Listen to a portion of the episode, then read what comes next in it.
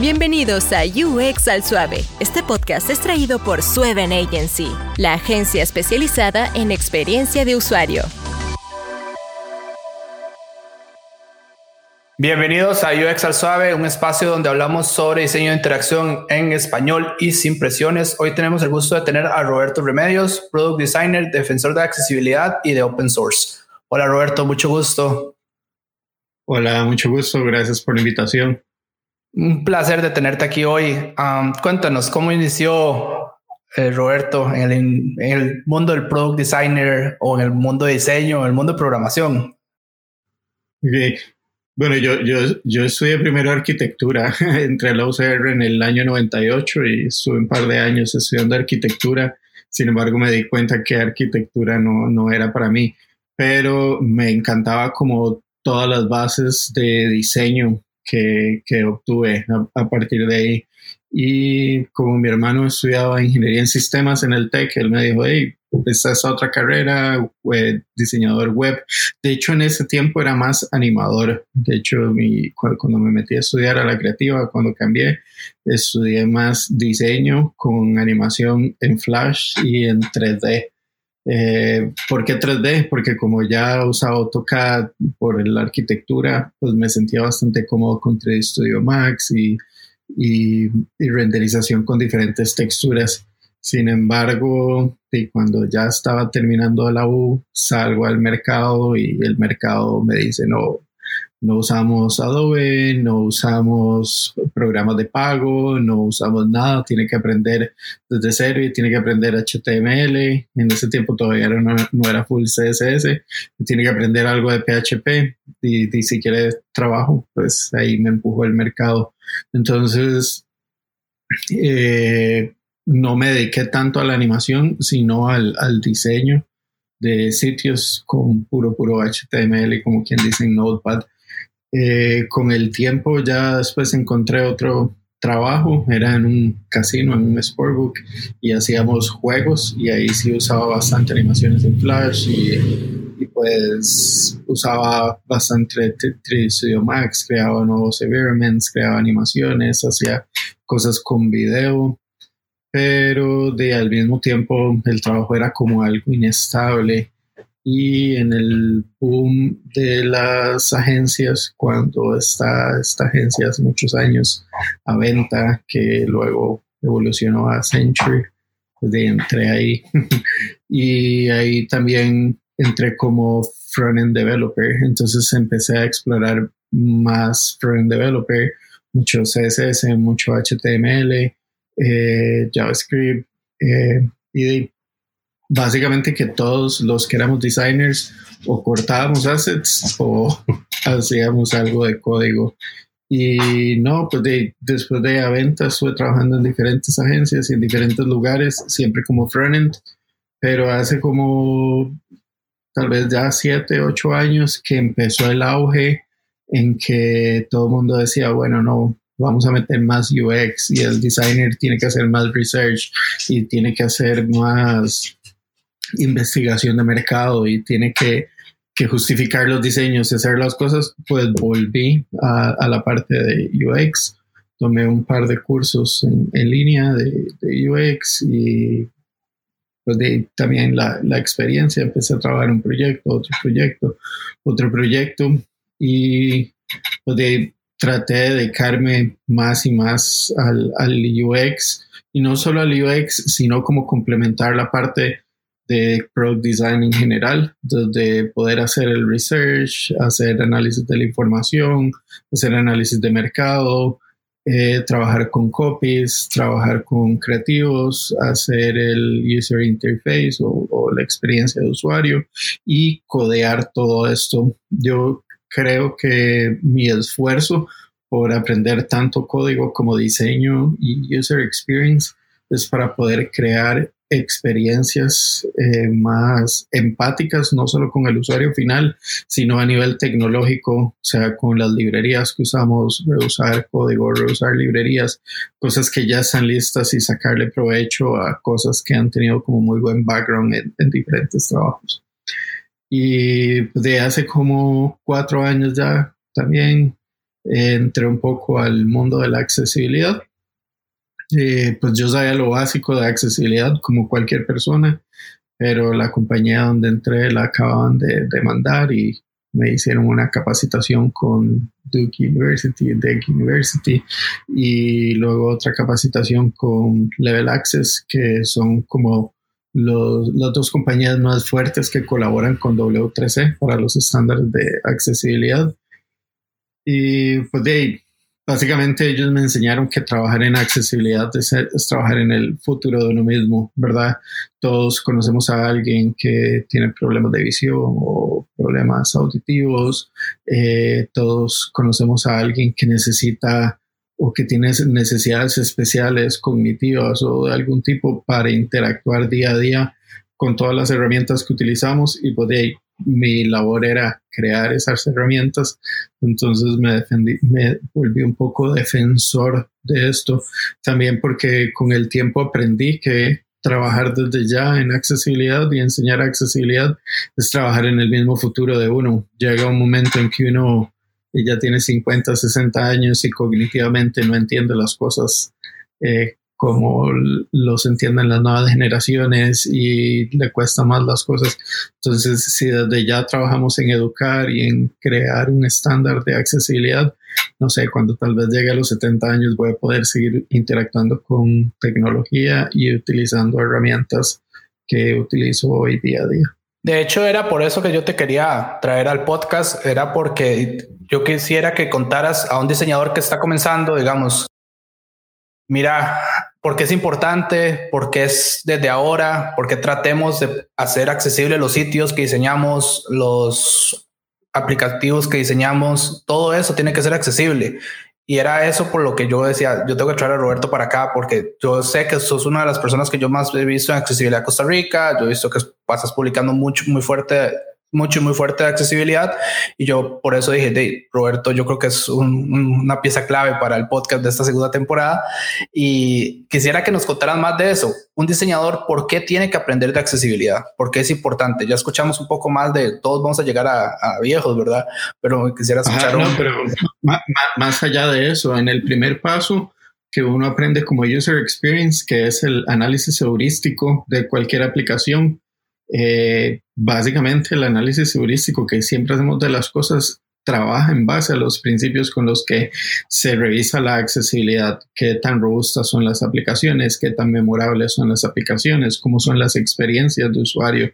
Entonces, si, si hacemos un análisis heurístico correcto, la accesibilidad siempre tiene que estar presente y accesibilidad no es solo pensar en personas que tienen discapacidades, porque como en muchas charlas he comentado, existen discapacidades eh, que podemos sufrir nosotros en el mismo momento, digamos, que estamos interactuando con el celular y salimos al aire libre y el contraste del sol ya no nos deja ver la pantalla, ¿verdad? O que estamos, no sé, manejando y estamos interactuando con una aplicación del carro y accesibilidad es hasta el tamaño del botón que vamos a estar apretando, ¿verdad? Accesibilidad tiene muchos niveles y el nivel básico debe ser accesibilidad para todo, ¿verdad? Accesibilidad para mí es una de las piezas fundamentales en cualquier análisis heurístico y por otro lado, ¿por qué? Porque las personas que tienen discapacidades también son parte del mercado. Entonces, cuando yo estoy desarrollando todo mi plan de user experience, lo primero que dictan las buenas prácticas es crear un user persona para encontrar mi mercado, para ver cómo voy a mover mi producto, eh, para ver cómo voy a hacer las cosas. Y dentro de los users personas siempre tiene que haber una persona con cierta discapacidad, porque, no sé, hay un ejemplo muy claro, por ejemplo, de un producto de Nike, una persona que dice, bueno, yo quiero un producto que me ayude a contar mis calorías, mis pasos, eh, que me ayude a estar más fit. Eh, y hay otra persona que tiene exactamente las mismas necesidades, pero la segunda persona es ciega, ¿verdad? Entonces, las personas con discapacidades tienen las mismas necesidades que nosotros y los productos están ahí y los creamos ahí para todo el mercado. Eh, hay un gran porcentaje de personas que tienen discapacidades, discapacidades visuales, discapacidades auditivas, discapacidades cognitivas, Eh, entonces, cuando trabajamos en un producto específico, desde el punto de vista de marketing, todos esos usuarios también son importantes. Entonces, por eso es súper, súper importante la, la accesibilidad. De hecho, yo tengo uno de los mejores ejemplos para esto que yo lo tenía guardado para hoy. Son los productos que no son pensados para las personas que son zurdas. Es, es, increíble eso. O sea, no es una discapacidad, sino es algo que diseñaron pensado solo para personas que son derechas, ¿verdad? Y eso crea un problema muy serio de accesibilidad. O inclusive cognitivamente. Un ejemplo tan fácil puede ser como las personas que leen de izquierda a derecha o las personas que leen de derecha a izquierda.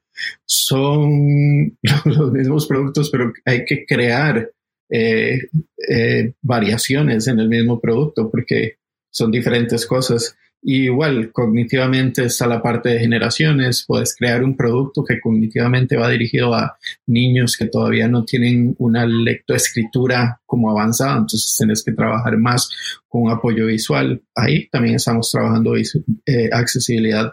O, por ejemplo, el hecho de, de que usamos muchos colores siempre pero es increíble la cantidad de personas daltónicas que hay en el mundo, ¿verdad? Personas que no perciben los colores como todos. Por ejemplo, yo tengo cierto problema con el verde y el rosado, no al máximo, pero hay colores que a uno pues le parecen parecidos. Y, y, y eso, a veces estamos en un website y tiene una alerta y no sé, la ponen en un color que uno no se da cuenta, ¿verdad? Entonces, todo lo que pensamos en utilizar paletas de colores para um, apoyar visualmente alguna de nuestras acciones no llegan a tener resultados con personas, por ejemplo, daltónicas. Y existen como seis tipos de daltonismo diferentes o grados de daltonismo. igual existen diferentes tipos de discapacidades visuales. Hay gente que tiene eh, ceguera parcial o ve de cerca que tiene presbicia, entonces se usa mucho el método de pajilla, que es solo como, bueno, voy viendo como con una pajilla donde voy. Eh, y luego está, por ejemplo, las personas que no, que no pueden ver, ¿verdad? Que ahí es donde intentamos crear un apoyo desde el lado del código, eh, creando un código más semántico que ayude a interactuar con los dispositivos con que ellos interactúan, ya sea lectores brailes eh, o voiceovers eh, o, cosas así. Si no trabajamos desde ese punto en la accesibilidad, pues ese tipo de personas no, no podrían acceder a nuestros productos. Y cuando ya hacemos una lista, tal vez el 20-25% de todo el planeta y de todos los usuarios tienen algún tipo de discapacidad en algún punto. Entonces es una gran parte del mercado. Por eso es que es muy, muy importante tomar en cuenta la accesibilidad desde el principio. Y de nuevo, como dije antes, accesibilidad es como eh, usabilidad. Eh, igual que en usabilidad, hacemos un análisis del contenido, ¿verdad? Ver que sea un contenido claro, que el contenido pueda ser asimilado por las personas, eh, ver que cuando utilizamos un formulario tenga un grado de frustración más bajo, que las personas puedan llegar a su meta con lo que están haciendo. Entonces, la misma usabilidad es parte de la accesibilidad. Ahora, el tema importante aquí es para las personas que están iniciando, la mayoría de las personas que escuchan UX al suave están iniciando en diseño interacción, eh, UI, eh, como Customer Experience Designers también. Tenemos muchas personas que nos escuchan que también van por esa gama de verdad de, del diseño. ¿Cómo puedo yo iniciar con accesibilidad? ¿Cómo puedo, qué puedo leer? ¿Qué cursos existen? ¿Qué, ¿Cuál es el camino que una persona, bueno, o todas las personas que estemos en tecnología deberíamos llevar para aprender de accesibilidad? Bueno, la accesibilidad se rige por un... Cada país tiene su propia legislación. Por ejemplo, en, Estados Unidos creo que se llama 508, en Costa Rica usamos la ley 7600. Eh, sin embargo, casi todas en lo que corresponde a web o productos digitales utiliza los estándares que crea W3C. W3C es quien crea los estándares de HTML eh, y de los diferentes lenguajes que utilizamos en la web. Entonces, eh, básicamente tenemos tres grupos de nivel de accesibilidad, A, AA y AAA. Y las, los parámetros que cada uno de estos grupos evalúa eh, están, como dije antes, regidos por los mismos parámetros de la usabilidad. Qué tan robusto, qué, qué tan compatible, eh, qué tan memorable son las aplicaciones, qué, qué, tan usables son las aplicaciones. Entonces, eh, yo diría empezar por ahí, por W3C, leer la documentación. Eh, es una documentación extensa, pero también podría dar un tip rápido con cuatro o cinco reglas muy fáciles. Podríamos garantizar un nivel básico de accesibilidad al menos para cualquier aplicación web. Em, si quieres, digo los tips.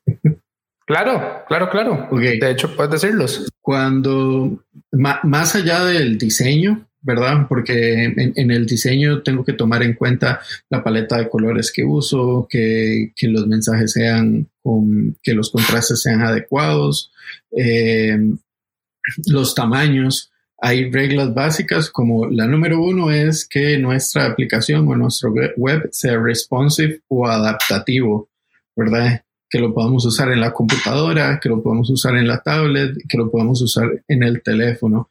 Y básicamente la regla A lo que dice es que yo puedo aumentar mi contenido a un 200% y no perder la lógica de todo lo que estoy mostrando, ¿verdad? Entonces, con un diseño responsive cumplimos ese primer parámetro. El segundo parámetro va a ser con las imágenes. Todas las imágenes en HTML tienen una descripción o texto alternativo. ¿Por qué? porque las personas no videntes, al igual que Google, no pueden leer esos mapas de bits. Las imágenes son mapas de bits generalmente o vectores. Entonces hay que agregarle una descripción de qué es lo que estamos mostrando si la imagen lo amerita. Si es solamente decoración, usamos un role decoration, pero si no, poner el texto alternativo de qué es lo que estamos representando para que todos puedan acceder a ese contenido. Y este tip es súper útil no solo de accesibilidad, sino de Search Engine Optimization, porque al final Google es su usuario más importante y Google puede ver lo que una persona sorda puede ver y Google puede escuchar lo que Google puede ver lo que una persona ciega puede ver y, y puede escuchar lo que una persona sorda puede escuchar. Entonces, textos en un video no van a ser identificados por Google, eh, imágenes en una web no van a ser identificados por Google porque es como si fuera ciego o sordo. Siempre hay que darle como las descripciones y los guiones de qué es lo que estamos haciendo para ayudar a nuestro contenido a sobresalir. Pero bueno, hablamos de colores, hablamos de las imágenes, hablamos eh, de... Eh, bueno, el próximo sería la interacción nosotros deberíamos poder interactuar con nuestro teclado en todas las aplicaciones web y eso sería más que nada con la tecla Tab. Entonces, que cuando yo voy con Tab desde donde pongo el browser, Tab vaya a los siguientes botones que marcan acciones, eh, todo debería ser posible manejarlo desde el teclado, entonces asegurarnos de eso. Eh, y casi que esos son los únicos parámetros para lograr el, nivel A. De hecho, yo creo que esos tips son súper importantes. Algunos yo creo que yo los conozco por culpa del SEO, eh, que son como, digamos, Google, el Google Rank, el famoso Page Rank, ¿verdad? Y han venido durante años, pero yo creo que Google empuja a hacer más accesible las páginas para todos. Yo estoy llevando un curso de Google ah, y ellos están hablando de algo que se llama diseño equitativo que no es que diseñemos para una parte de la sociedad, digamos, a nuestros users personas, como le llamamos en diseño de interacción, sino que agarremos al más pequeño de ese grupo de personas y diseñemos de ahí para adelante, ser más inclusivos, ser más accesibles y, ah, por ejemplo, eh, diseñar teclados que no utilicen caracteres alfabéticos de, de, Occidente, sino que pueden utilizar de Oriente también, ¿verdad? Eh, a nosotros se nos olvida que hay muchas personas que nos pueden accesar nuestros sitios y aplicaciones que no son de este lado del mundo, ¿verdad? y es parte también de cómo diseñamos las cosas.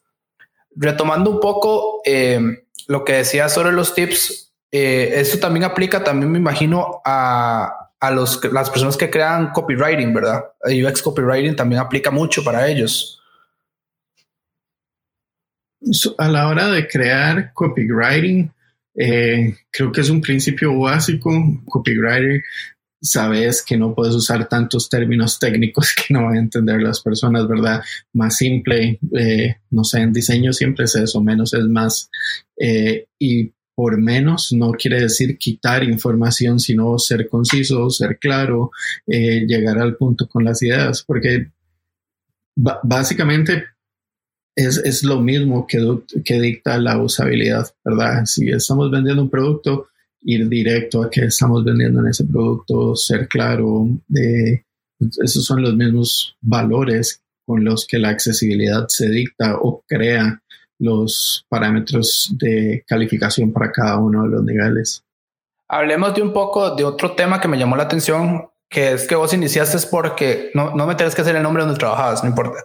Eh, pero que sancionaron la empresa donde trabajabas y entonces tuvieron que llevar todo el curso, ¿verdad? De accesibilidad. ¿Nos puedes dar más detalles de eso? Yo he escuchado que las empresas en Estados Unidos que desarrollan software a fuerza tienen que ser accesibles, ¿verdad?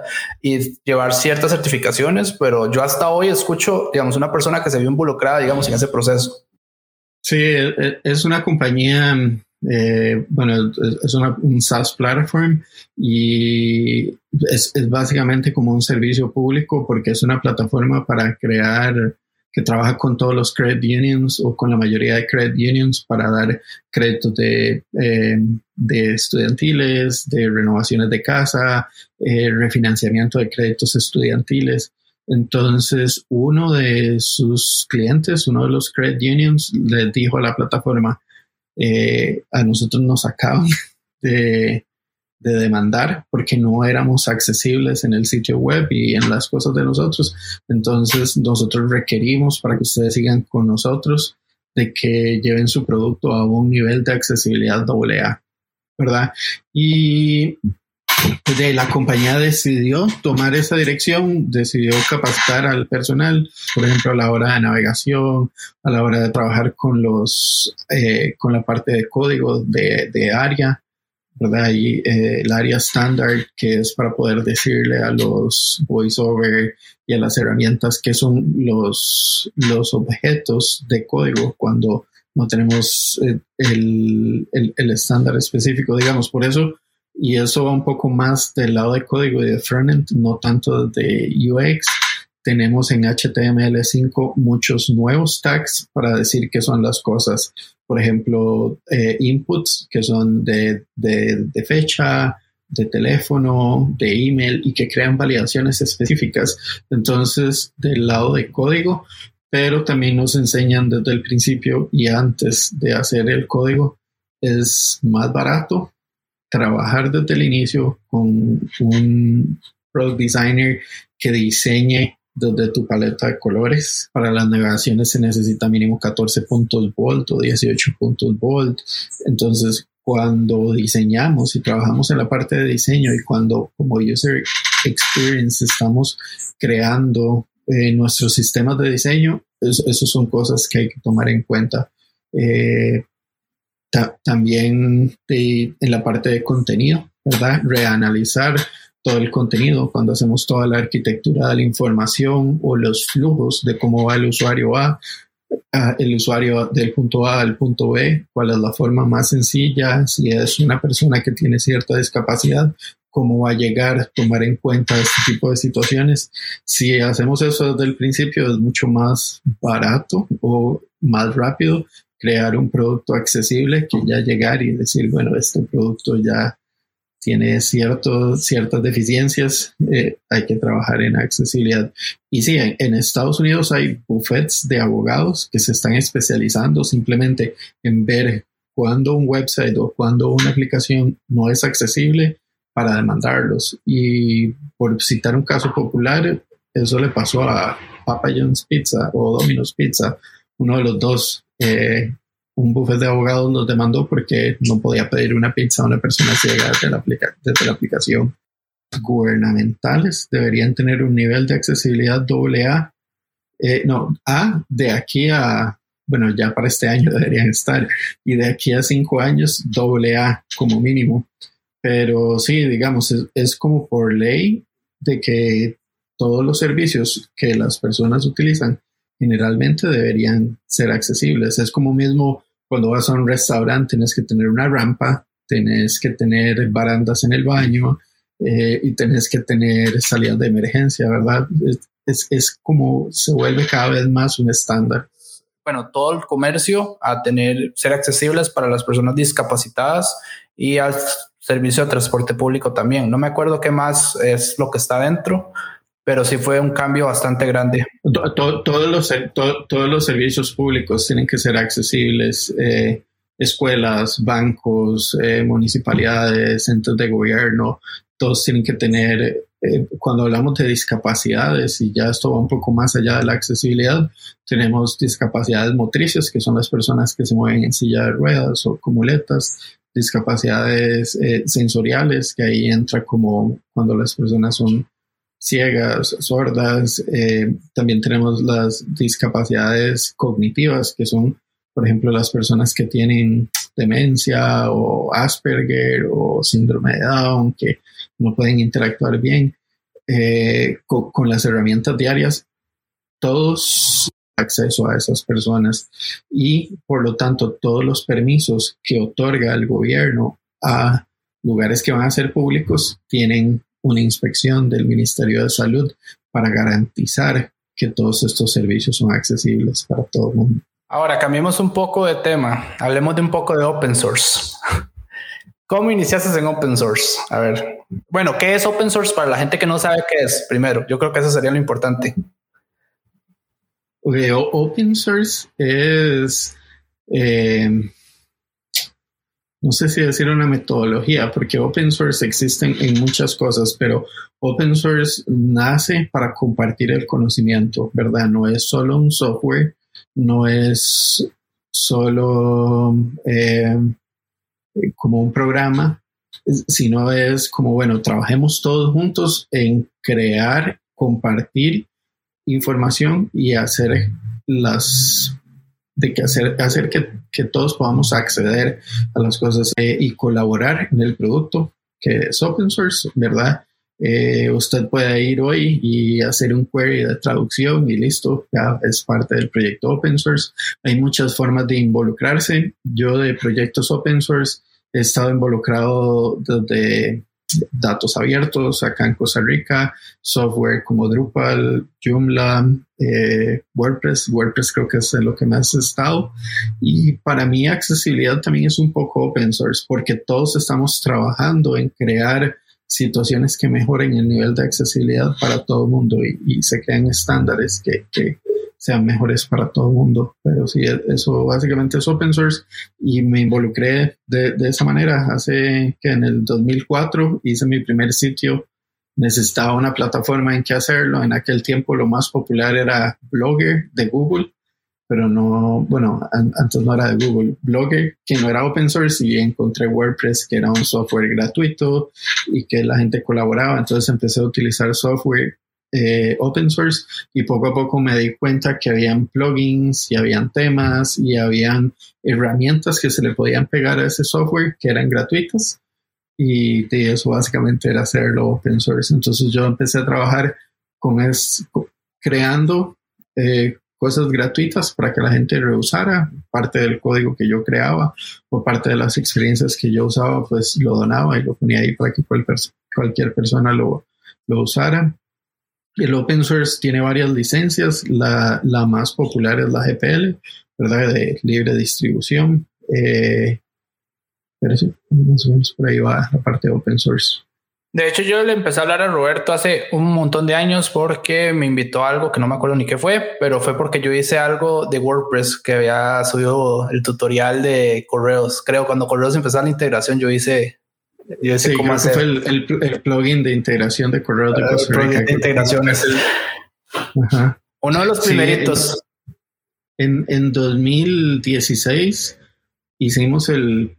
Bueno, en 2014 yo fui a mi primer WordCamp. Un WordCamp era como un evento virtual donde todos hablaban de WordPress. Hay una fundación por detrás que apoyaba. Fui a Miami y vi como 700 personas y todo el mundo compartiendo y cosas así. Yo dije, en Costa Rica tenemos que tener eso en algún momento. Ya existía algo parecido, existía la comunidad de Drupal y ya yo había colaborado con la comunidad de Drupal. Me acuerdo que en esos años Enzo, Kenny, la gente de Parallel Devs, eh, ya habían hecho varios Drupal camps pero no había nada con respecto a, WordPress, solo como un sitio en, Facebook que había hecho otro colega. Y poco a poco empezamos a jalar gente. La ventaja de WordPress era que era tanto para programadores como para diseñadores, como para gente de marketing, como para gente de SEO o personas que no tenían ningún conocimiento. La herramienta era como muy, muy versátil a diferencia de Joomla o Drupal, que sí es mucho, mucho más enfocada a, programadores. Entonces la comunidad empezó a agarrar fuerza, a agarrar fuerza. Eh, hicimos el primer evento con 200 asistentes en 2016 y bueno, ya yo salí de la comunidad, pero si mal no me acuerdo, el último presencial fueron 2.000 asistentes hace un par de años y bueno, ahorita estoy colaborando en el WordCamp Centroamérica. Estamos haciendo uno a nivel de Centroamérica en línea. Eh, va a pasar la otra semana, no, en dos semanas. Están invitados, es gratis. Nada más se meten a eh, slash 2021. Pueden adquirir su entrada y pueden ver un montón de charlas. Eh, pero sí, eh, eso fue como open source además de colaborar en la comunidad acá de Costa Rica, pues tuve el placer de ir a, París a, trabajar directo con los que creaban el core de WordPress y trabajé en el equipo de comunidad, trabajé en el equipo de diseño, en el equipo de documentación eh, y he podido ir, no sé, como a 10, 12 países como speaker o como voluntario a ayudar en estos mismos WordCamps y en determinado momento tomé como la batuta para generar más espacios en Latinoamérica. Entonces ayudé a abrir más de 25 comunidades en toda Latinoamérica, México, al menos cuatro o cinco lugares, Puebla, Monterrey, eh, eh, no sé, en Guatemala, en El Salvador, en Nicaragua, en Uruguay, en Colombia, en Brasil, casi que en todos los países de Latinoamérica ayudé a abrir alguna comunidad porque había una fundación que, respaldaba económicamente a, hacer eso. Eh, sin embargo, ya cuando la comunidad estaba sólida, de ahí salté a trabajar y a dedicarme más en accesibilidad. Accesibilidad es algo que ha ido creciendo. Nosotros creamos un grupo en Facebook hace tres años, ¿verdad? Porque tres personas, Merari, Carlos y, mi persona, nos juntamos y dimos una charla en Senfotec y dijimos, ah, abramos un grupo. Y ya el grupo tiene más de mil usuarios y usualmente lo que hacemos ahí es ayudar a las personas cuando tienen un problema, darles consejo, compartir documentación y sobre todo en español porque no hay como muchas cosas en español. Entonces, súper invitados a ese grupo y últimamente he estado trabajando más en otro proyecto open source que se llama Gatsby JS, es una librería en React, eh, pero también tiene mucha accesibilidad, tiene mucho open source y pues de ahí siempre ando buscando cosas que hacer. Ahora, de hecho, pueden seguir las redes sociales de Accesibilidad Costa Rica, está en Facebook, ¿verdad? Eh, solo en Facebook, no me recuerdo si está en otra red social en este eh, momento. por, ahora solo está en Facebook. Todos son bienvenidos. Merari, había hecho un meetup, pero no, sé qué tan activo es. Creo que el grupo de Facebook es el más activo. Sí, de hecho, todos son bienvenidos, no necesariamente tienen que ser de Costa Rica. Eh, se, habla mucho de accesibilidad. Yo creo que yo, yo veo, pero no estoy dentro. De hecho, perdón, pero creo que he chepeado varias cosas, pero no estoy dentro. Eh, porque yo tengo amigos que comentan, entonces me sale como comentó en, entonces por eso es que he visto cosas pero de hecho eso es muy, muy chiva. Yo, yo he visto que los artículos han sido muy buenos. Eh, yo quiero de hecho que Carlos venga, así que el que tenga contacto de Carlos, por favor que le diga que venga un día a UX Suave. de hecho, porque fue de los otros, de los, de la otra persona que escuché accesibilidad. De hecho, fue en el WordCamp que vos decís hace dos años, eh, que fue en Latina. ah, que hubo una charla de accesibilidad yo creo. Em, pero sí, o sea, es, muy, muy, muy interesante y es muy bueno que todos aprendamos de accesibilidad porque es el futuro. Eh, nosotros sí, o sea, no es por decir eso, y no es solo llegar a viejos, ni nos quedamos ciegos, tenemos algún problema motriz, ¿verdad? Y eso estamos hablando de que no es solo en esa línea, también de nosotros, sino de que estamos perdiendo 30%. Si lo quieren ver como un negocio, están perdiendo 30% de sus usuarios, ¿verdad? Aproximado, 25% de sus usuarios que pueden ser potenciales, ¿verdad? Si lo quieren ver desde otra perspectiva más de negocio, ¿verdad? Y, y ya como escucharon a Roberto, se pueden ver involucrados también en problemas legales, ¿verdad? Si no piensan en accesibilidad y trabajan en empresas americanas, se pueden ver bastante, bastantes problemas ahí. Ahora, Roberto. Yo, yo, creo que es como un trend también, ¿verdad? Que ha sido un buen trend. En Estados Unidos se tomó con más fuerza y en Latinoamérica cada vez está tomando más fuerza. Yo sé que en Colombia eh, ya hay como un aspecto legal que empieza a trabajar en accesibilidad y si no me equivoco también Argentina tiene algo que ya cada vez trabaja más en, en accesibilidad. Eh, al, al, final, accesibilidad es parte, como vos mencionaste antes, del diseño universal, ¿verdad? Diseño para todo el mundo. Eh, entonces, ahí, ahí, va. ¿Qué, me ibas a decir? No, no, tranquilidad. Más bien es la última pregunta del día. Tu peor error y por qué. A todos los que han venido a les pregunto cuál ha sido su peor error. Uh, ¿Por qué ha sido ese su peor error, qué fue lo que hicieron mal, eh, qué monstruo de 10 cabezas hicieron, ¿verdad? Eh, qué aplicación que dicen ahora, hoy demonios, qué cosa más fea, dice. Oh, es que esto está súper mal pensado. A ver, ¿cuál es su peor error y por qué? Yo, yo, no siento que tenga un peor error, creo que he cometido muchos errores, ¿verdad? Y he adaptado para, para corregirlos, ¿verdad? Para mí la vida es un aprendizaje constante, lo tengo en todos mis perfiles. Yo soy una persona que disfruta aprender y compartir lo que aprendo, ¿verdad? Entonces, eh, error, error en sí, pues de, pueden haber muchos, pero todo se aprende algo y de, lo que uno aprende, pues le, da otras cosas. Eh, tortas, sí me he jalado, pero no hablemos de tortas.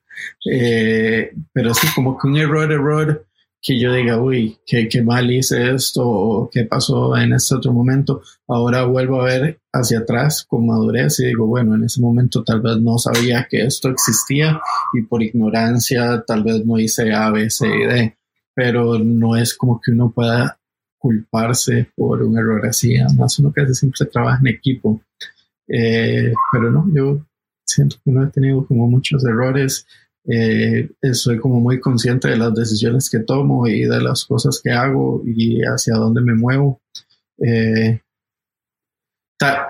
tal vez, tal vez, tal vez, y en open source en determinado momento quise acaparar demasiado y quise tomar demasiado y fui como un poco exigente y no compartí tanto que era el principio del open source. Entonces podría decir que es como un error, pero ya, ya trabajamos en eso. Buenísimo. De hecho, es un buen error. De hecho, es un buen error. Eh, a veces la gente dice cosas más tangibles, ¿verdad? Pero bueno, en el caso tuyo, yo creo que, que es un buen error eh, saber cuándo, cuándo soltar, ¿verdad? Exacto, saber, saber cuándo soltar, saber cuándo delegar, saber hasta dónde llegar. Es, difícil darse cuenta de, de, esas cosas. Pero bueno, es, la experiencia. Bueno, eh, para ir cerrando, ¿cuál sería tu consejo para un diseñador que está más como en el lado tuyo, una persona que está en programación y quiere aprender diseño o una persona en diseño y viene para, para aprender dev? ¿Cuál sería tu consejo para esa persona?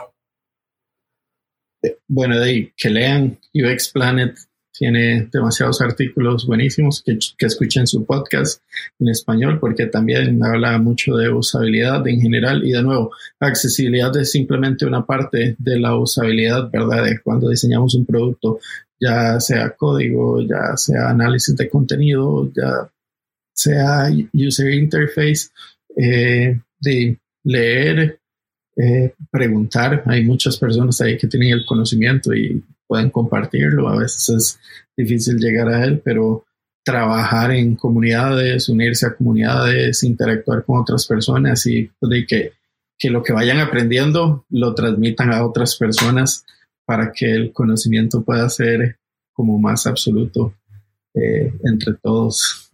El conocimiento no es solo nuestro, por así decirlo. Exacto.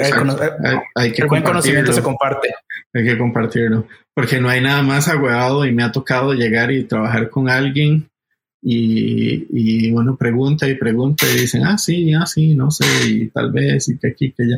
Yo no sé si te ha tocado una situación así de incómoda pero a, mí me ha pasado, sobre todo con instituciones públicas acá, que uno llega y pregunta algo, sí, no sé, tal vez, ah, puede ser, y lo dejan a uno darle, darle, y no comparten las cosas, pero sí.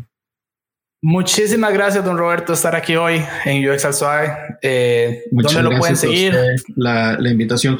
Eh, Remedios Graphic en inglés es mi usuario en todo Twitter, Instagram, Facebook, LinkedIn o robertoremedios.com. Eh, de ahí pueden acceder a todas mis redes sociales. No soy tan activo en Twitter, soy más activo en Instagram y en Facebook. Y ojalá que no los haga el spam, porque paso posteando fotos de peces y tiburones, soy buzo y entonces me gusta mucho la fotografía, la fotografía y el video submarino, siempre paso ahí poniendo cosas, pero también hablo mucho de, de diseño y de diseño de producto y de usabilidad, de accesibilidad, cosas así. Esto fue UX al Suave. Nos pueden seguir en Instagram, Facebook y Twitter. Eh, los capítulos salen cada jueves en la mañana, horario de Costa Rica. Muchísimas gracias. Mi nombre es Francisco Bravo, su anfitrión. Hasta luego.